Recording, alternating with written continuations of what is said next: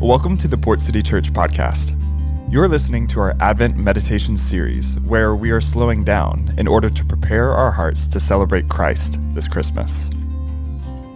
The holidays are filled with tradition, celebrations, and nostalgia. But if we're honest, our time and our attention are easily focused on Christmas cliches more than the coming of Christ. So instead of rushing through this season, we will join with the early church in observing Advent the word Advent is translated simply as arrival. It's a season of preparation and expectant waiting as we celebrate the birth of Christ and anticipate his return. To help guide our time, we'll read together in the Gospels, each week focusing on a different theme the person, purpose, prayers, and promises of Jesus. We hope these Advent meditations will focus our minds and prepare our hearts to celebrate Christ this Christmas season as we let Jesus introduce himself to us all over again. What was Jesus like? Why did he come to earth? What makes his arrival such good news? Ask a thousand people these questions, and you're bound to receive a thousand different responses. Rather than rely on the opinions of others, we want to listen to the words of Jesus and how he describes himself. We're beginning our Advent journey considering the person of Jesus. Throughout the Gospels, Jesus attempted to give his disciples, as well as the crowds that followed, a way to grasp who stood before them. Often, it came in the form of I am statements. These short snippets give us a profound glimpse into the heart of Jesus and what makes his arrival and eventual return such good news. But before we begin, I want to provide space for you to pause and pray before we jump into today's meditation.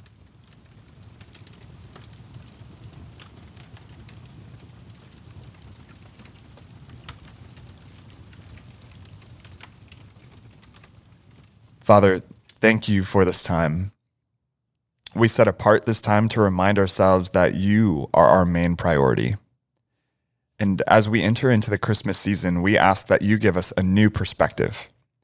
In our time together today, would you give us fresh eyes to see Jesus? Would you give us a receptive heart to receive your word?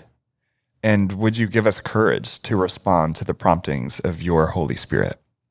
It's in Jesus' name that we pray. Amen. Today, we encounter Jesus right after he pulled off a culinary miracle by feeding 5,000 people with just five loaves of bread and two fish. With their hunger pains gone, the crowd marveled at what had transpired. Having a captivated audience, Jesus took the opportunity to speak about a different type of hunger and thirst, this time a spiritual one. Let's take a moment to read John 6, 35 through 40 together. Then Jesus declared, I am the bread of life. Whoever comes to me will never go hungry, and whoever believes in me will never be thirsty. But as I told you, you have seen me, and still you do not believe. All those the Father gives me will come to me, and whoever comes to me, I will never drive away. For I have come down from heaven, not to do my will, but to do the will of him who sent me. And this is the will of him who sent me that I shall lose none of all of those he has given me, but raise them up on the last day. For my Father's will is that everyone who looks to the Son and believes in him shall have eternal life, and I will raise them up at the last day. I am the bread of life. This is a bold claim that would perk up the ears of the Jewish crowd. To them, bread wasn't a side item that came out with a salad and appetizers. It served as a food staple that people lived on, part of their diet that sustained life. Bread also played a part in their faith journey. From the time they were young, they had heard the Exodus story about their forefathers wandering in the wilderness and God daily providing them with manna. However, unlike the manna that satisfied the Israelites for a while, Jesus said that those who look to him will never be thirsty or hungry again. Satisfying our appetite with the things of the world leaves our stomach growling for more. Nothing can quench our thirst or make those hunger pains disappear. Nothing except for Jesus. But this goes deeper than a mere intellectual understanding of Him. We can't just nibble by recognizing the truth. We have to chow down by putting what we know into practice. Fulfillment requires real faith and action And as we continue to trust, we continue to be fed. Scripture provides nourishment for our souls. The cravings for purpose, meaning, security, and contentment will dissipate. We will find ourselves to be beyond full.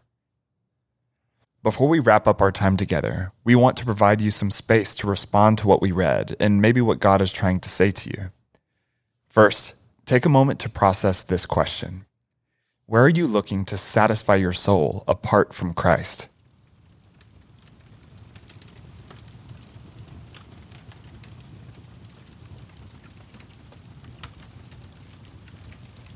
Is that pursuit leaving you with a full heart?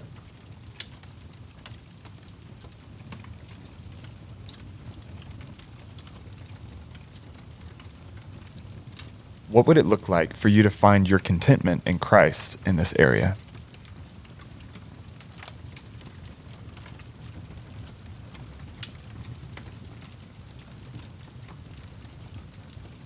Now take a moment to pray for what God places on your heart during this time, and then I'll come back and share a prayer for all of us.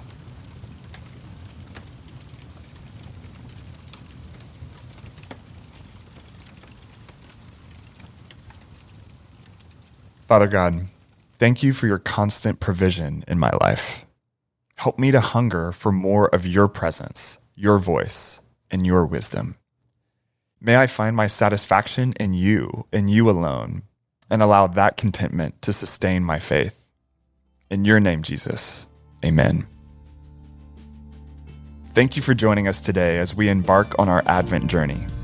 As you go about your day, anytime you feel a tinge of hunger, hear your stomach growl, or find yourself thirsty, pause and remember that in Christ, we find ourselves beyond full. In tomorrow's episode, we'll explore what Jesus meant when he called himself the Good Shepherd. Till then, blessings. Rejoice.